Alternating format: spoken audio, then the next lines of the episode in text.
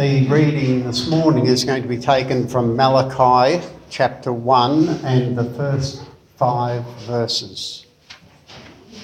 A prophecy. The word of the Lord to Israel through Malachi. I have loved you, says the Lord. But you ask, How have you loved us? Was not Esau Jacob's brother? declares the Lord.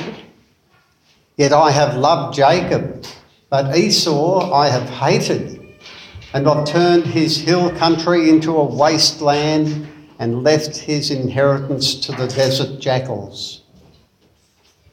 Edom may say, Though we have been crushed, we will rebuild the ruins.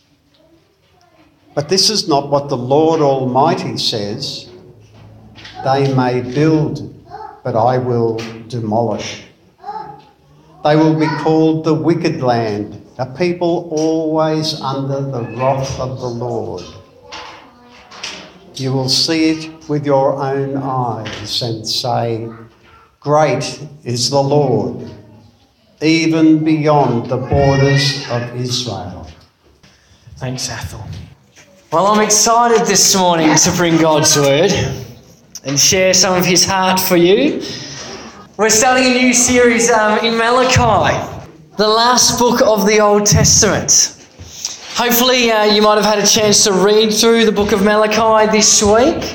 Hopefully, uh, you might have even just been able to read through the first chapter. Hopefully, these verses you might have found, if you did read through the book of Malachi, that uh, there's a feeling of a slow drum roll, at least from my reading, a slow drum roll that's building through Malachi.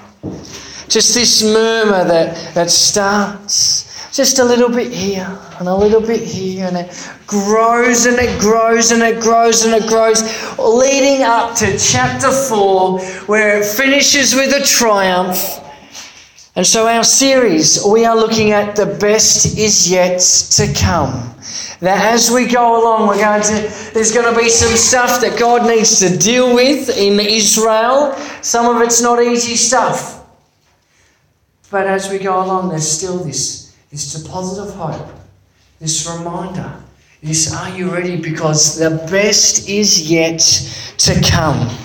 God's people, they had, well, and we do too, stuff up in all sorts of ways, all the time, time and time again. But He reminds us that He's preparing something greater for us. It's a series of hope, it's a series of anticipation, it's a series of promise that what we've got now is not it. There is more coming. Malachi. Malachi, his name, it means messenger. He holds a special place in the Bible because he was the last of Israel's prophets and prophetesses, just before God chooses to be silent. So we have this intertestamental period where we've uh, had prophet after prophet, significant person after significant person who, uh, who gives direction to God's nation from God up until the end of the Old Testament. And then we have this quiet period where God withholds his voice. And of course, we know uh, after the Old Testament comes the New Testament. And who comes next? It's the birth of Jesus. That is what we are building up to. That is what we're leading to. The message of the prophets in general is to help bring the nation back in line with the will of God, to help them be set apart, distinctive, a holy nation, so that others would see how great their God is, so that they might have a chance to know Him too. So there's a sense of anticipation going on here, even where he sits in history. Because, of course, we know there is something greater coming, there's someone greater coming. You know, sometimes they, they really uplift King David. Well, the feeling with Malachi is, well, you know what, there's someone greater than King David coming. There's the feeling that, you know what, We have Moses. We love Moses, but there's someone greater than Moses coming. We trace our ancestry and we get some of the ancestry here in this passage back to Abraham. Father Abraham had many sons. Many sons had Father Abraham. Classic. So, even Abraham, there's someone far greater than even Abraham coming. Can you feel the building? The sense of anticipation that's there. It's building, it's building. The greatest one, the one that we have been waiting to come ever since first sin. That is who's coming. That is who we're preparing for. The best is yet to come. And so, of course, it sits really well for us as we lead up to a time of Christmas where we anticipate, look forward to, get ready for the birth of Jesus as well. Let me set the scene a little bit more about the book of Malachi to, to set some context up for us, in, in context for our whole series. What is the time that Malachi is written into? What are the things that have been going on? The book of Malachi, it's dated around 430 BC, which either makes Malachi a contemporary of Nehemiah or perhaps he's come just after Nehemiah.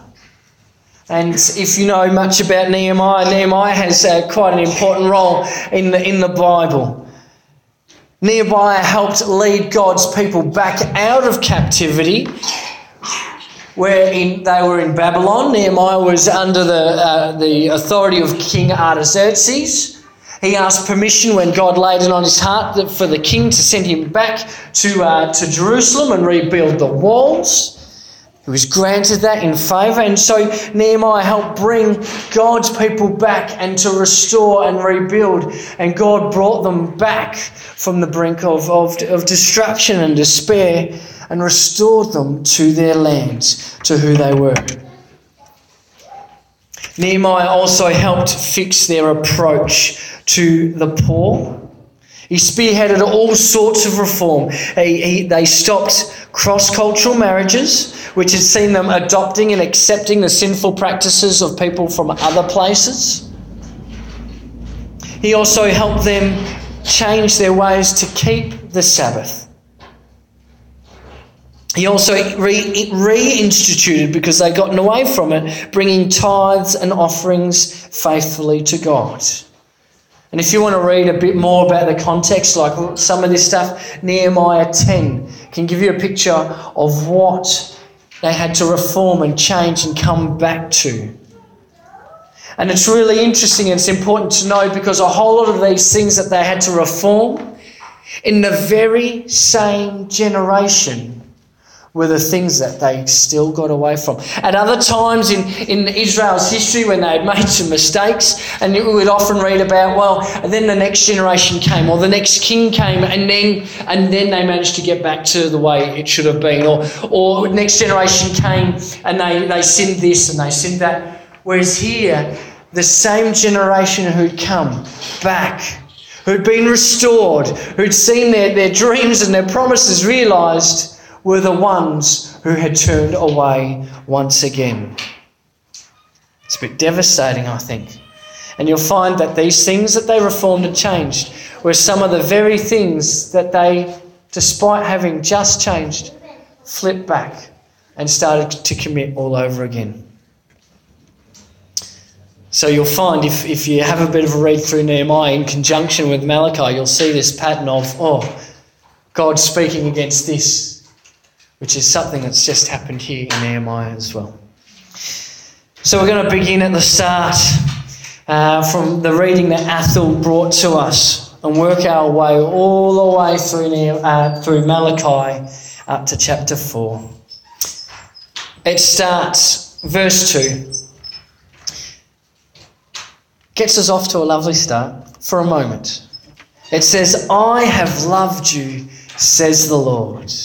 Man, it does, we don't go very far into Malachi. It doesn't go so good.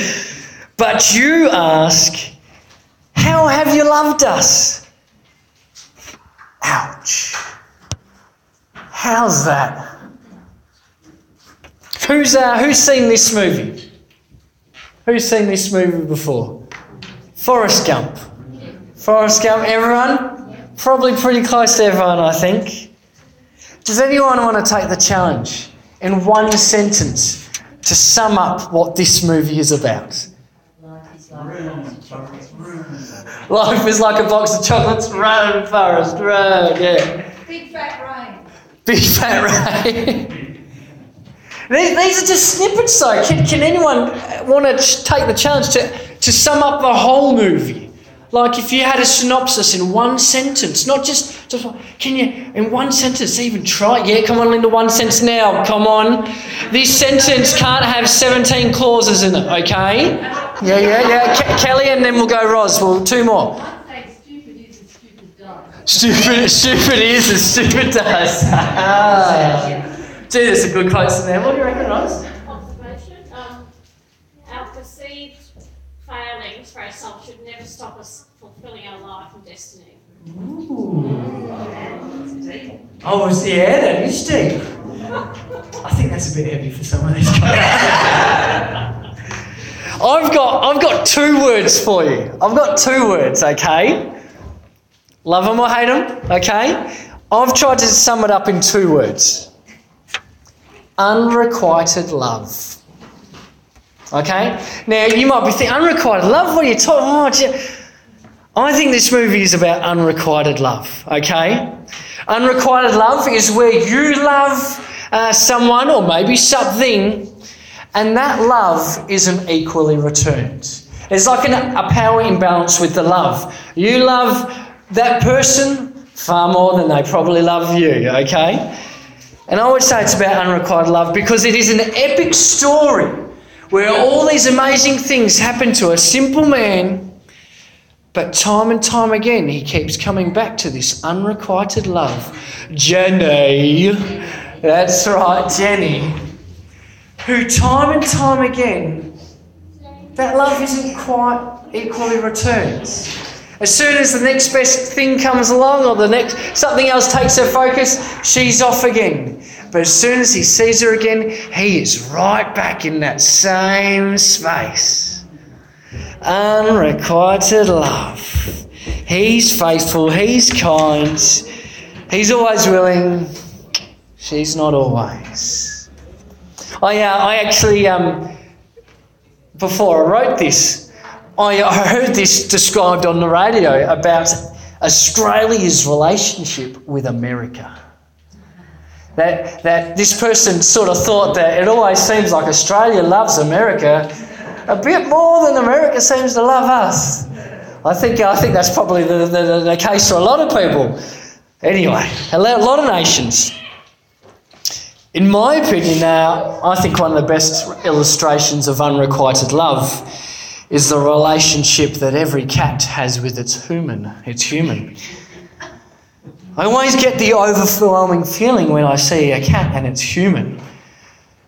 Because uh, that cat, when they want to eat, and when they want to drink, when they want to be uncomfortable, they bug you and they bug you and they want, they want, they want. And once they don't want those things anymore, they're not so interested in you anymore. It's just my take, okay? If you're a cat person, you can argue with me and I'll understand, okay?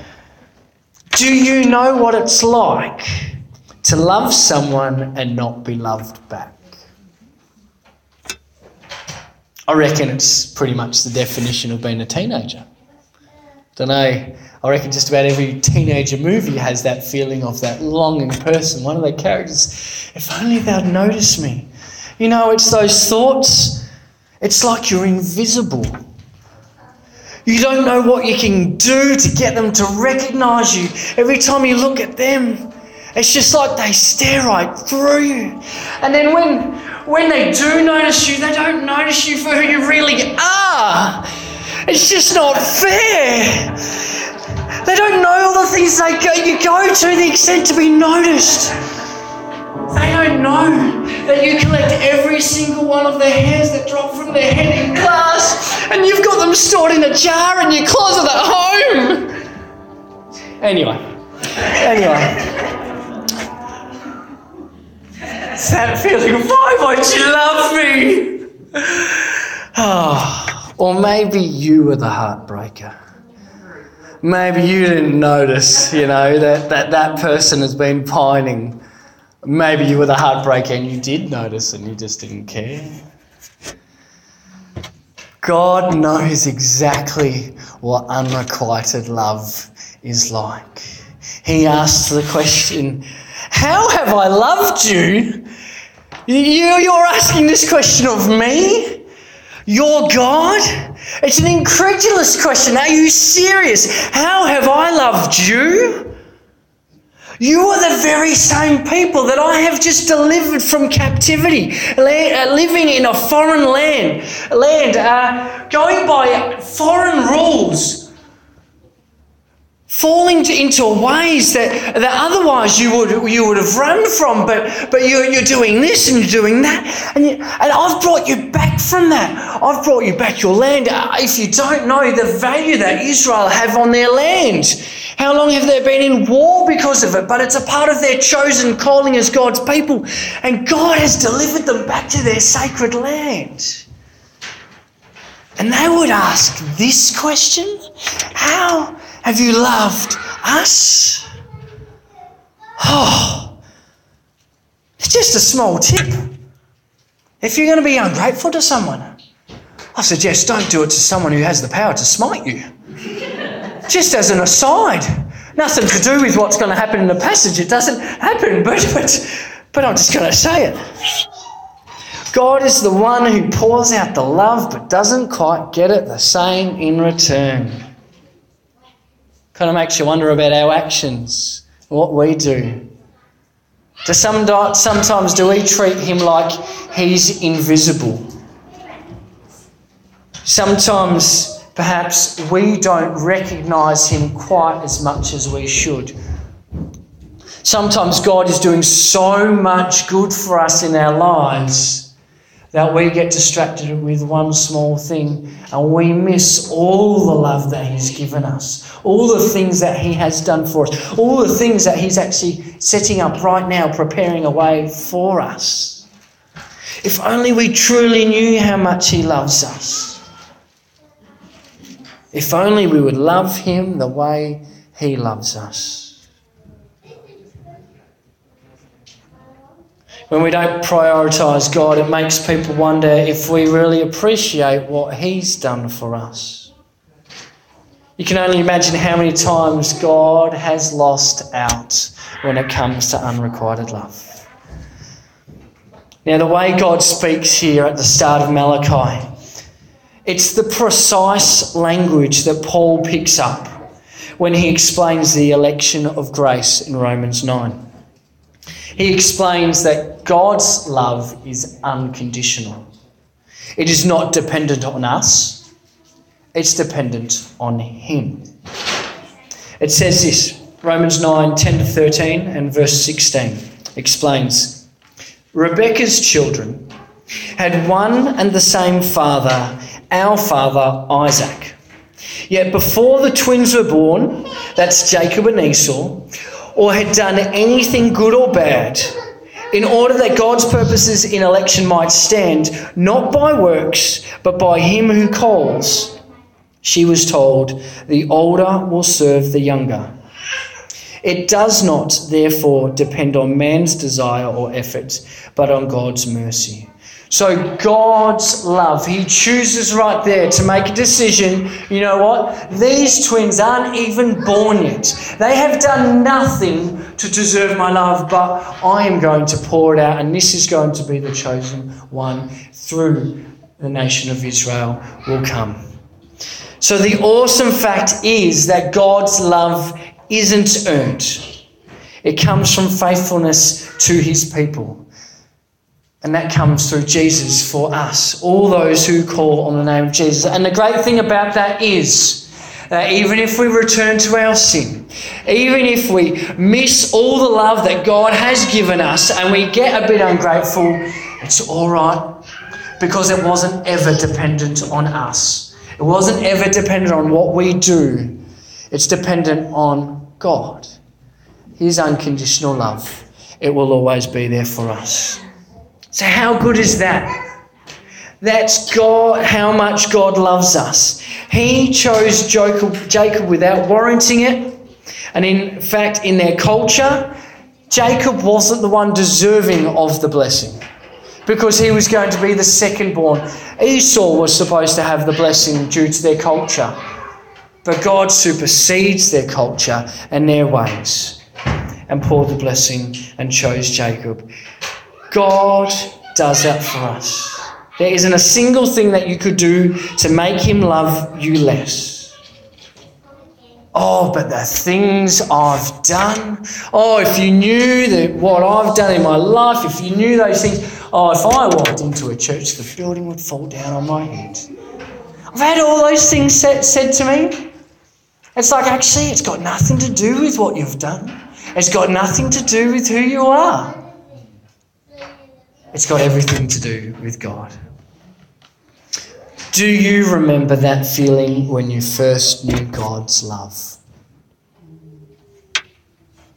Can you go back to that place? Hopefully, you don't have to go back to that place. Hopefully, that feeling is the same right now. That moment where you knew, you know what? He's forgiven me. He loves me unconditionally. Remember that feeling?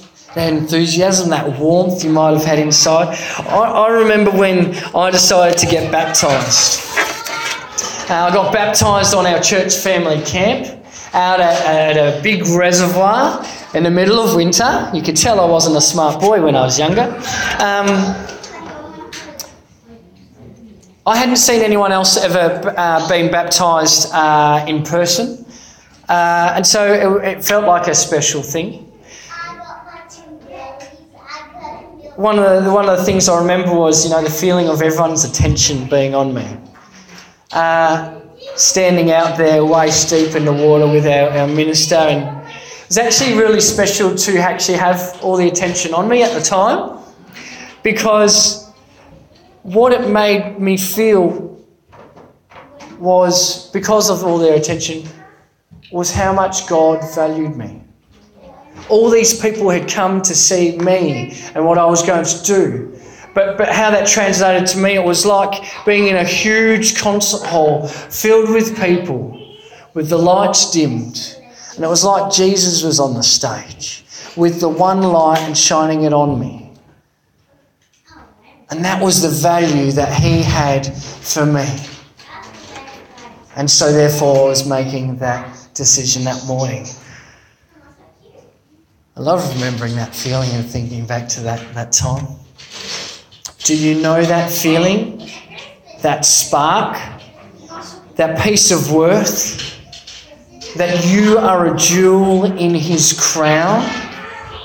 Because that is what each one of us is. If we have a jewel and we get some dust on it, if we have a diamond and we get some dust on it, what is it? It's still a diamond, right? If we have a, a diamond and we hold it high in the air, it's still a diamond. If we go down to the water, down to the beach, and we hold that diamond underneath the water and bring it back up and bring it back down, and that diamond might feel like it's drowning a little bit and overcome with its circumstance. What is it? It's still a diamond. If we decide to go out the back when we get home and put that diamond in, in a hole and bury it over, what is it still? It's still a diamond. That is who we are to God, no matter where we find ourselves, no matter the sin we find ourselves in, no matter the circumstances we're surrounded with. We are still a diamond. How good is that? God has loved us. And I'm dwelling on this, you know, strongly at the start because that's how God starts this. He puts this first I have loved you. And we can't ever forget that. I have loved you. It can be pretty easy, though, to sometimes be ungrateful to God for what He's done for us personally. It was actually the charge that Jesus gave the Ephesian church in Revelation. He says, You have gotten away from your first love. You have loved me, But some stuff has happened where your focus and your, your importance has fallen onto other things instead of your first love. I know without a doubt I've forgotten about this love of God sometimes. I've, uh, I, I know that I've forgotten far more of what God's done for me than I can remember today. All sorts of distractions come along to really try and suck our attention away, and that we do forget. And sometimes we find ourselves perhaps in one of these circumstances when we're faced with suffering over a long time with no relief in sight. We question Does God really love us? When we see an unethical and cruel per- person prosper, in our pride, we rashly doubt God's special love for us. When we're faced with heavy temptation, we get unsure about the personal, nat- uh, personal nature of the salvation that we've been given. And sometimes, when we're immersed in the world, when we're gratifying our flesh, and when we lose sense of spiritual things, we treat God's love as though it was just a story. The reminder we need, we always need, is in verse 5. It says, You will see it with your own eyes and say, Great is the Lord, even beyond the borders of Israel. How great is our God, huh? Even after the, the, the, the charges that are laid across the Israelites here, we will still see how great is our God. His track, track record for all that He's done is the evidence for all that He's going to do. If God is really unchanging and He's done all these things for us in the past, He will continue to be faithful in His love in the future as well.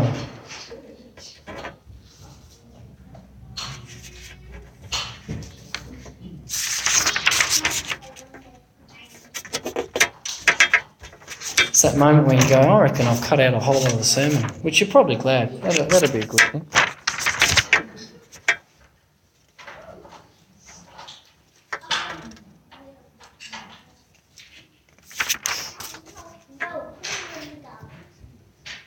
Can you imagine what it might have been like to be at the dawn of creation? To have seen the ocean separate from the skies. To watch as all the rivers of the earth bubble up, come forth at the word of God. Thousands of them born like that. To see the water come from nowhere but to flow and to flow and to flow until even now, as we live, those rivers flow on. What a beauty that would be. To see that spring forward, to see the life start. Can you imagine it? Can you put yourself there? Yet the love of God is that fountain from which all rivers of mercy have ever flowed and greeted us. And that mercy continues to flow today. To conclude, I want to invite you to a time of reflection. To dwell in what God has done for us to perhaps dwell in some of the answered prayer that unless we're forced to think about it, we just forget ourselves. Maybe it's about the safety He's given you, protection, health, roof over your head, friends, family, opportunities. To recognize all that God has already done for us. So I want you to think about it. When has God worked for your good? It might have been a job you got. You might have met an important person in your life.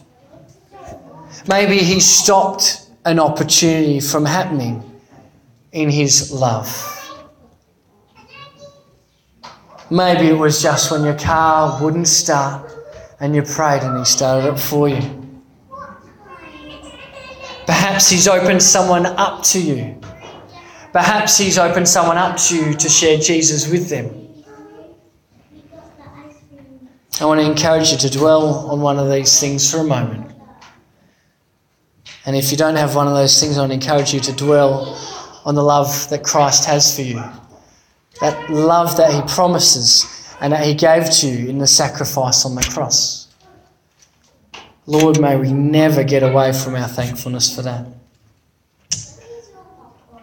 When has God worked for your good? I'm going to read a short poem and I'm going to lead us into a time of prayer. And please, I want to encourage you.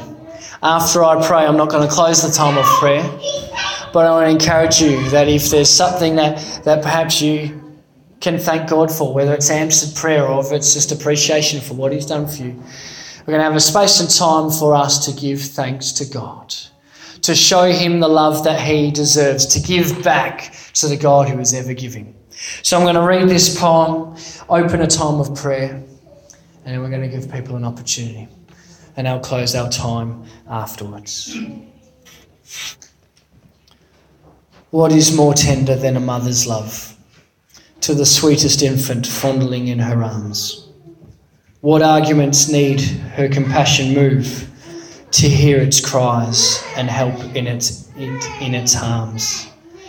Now, if the tenderest mother were possessed of all the love within her single breast, of all the mothers since the world began, tis nothing to the love of God to man. God, we thank you. We thank you, we thank you, we thank you, God. How you are ever faithful to us. Lord, faithful and true and unchanging God, as you have been faithful in the past, you are faithful today. God, as you have been loving in the past, you are loving today. God, as you are gentle in the past, you are gentle today. God, as you show massive self control in the past, even in the face of such incredulous ungratefulness, God, you so show self control with us today. And God, I want to personally thank you, Lord, for the safe delivery of our child. Lord, for the health of our babies. And Lord, for our family that Sarah and I share.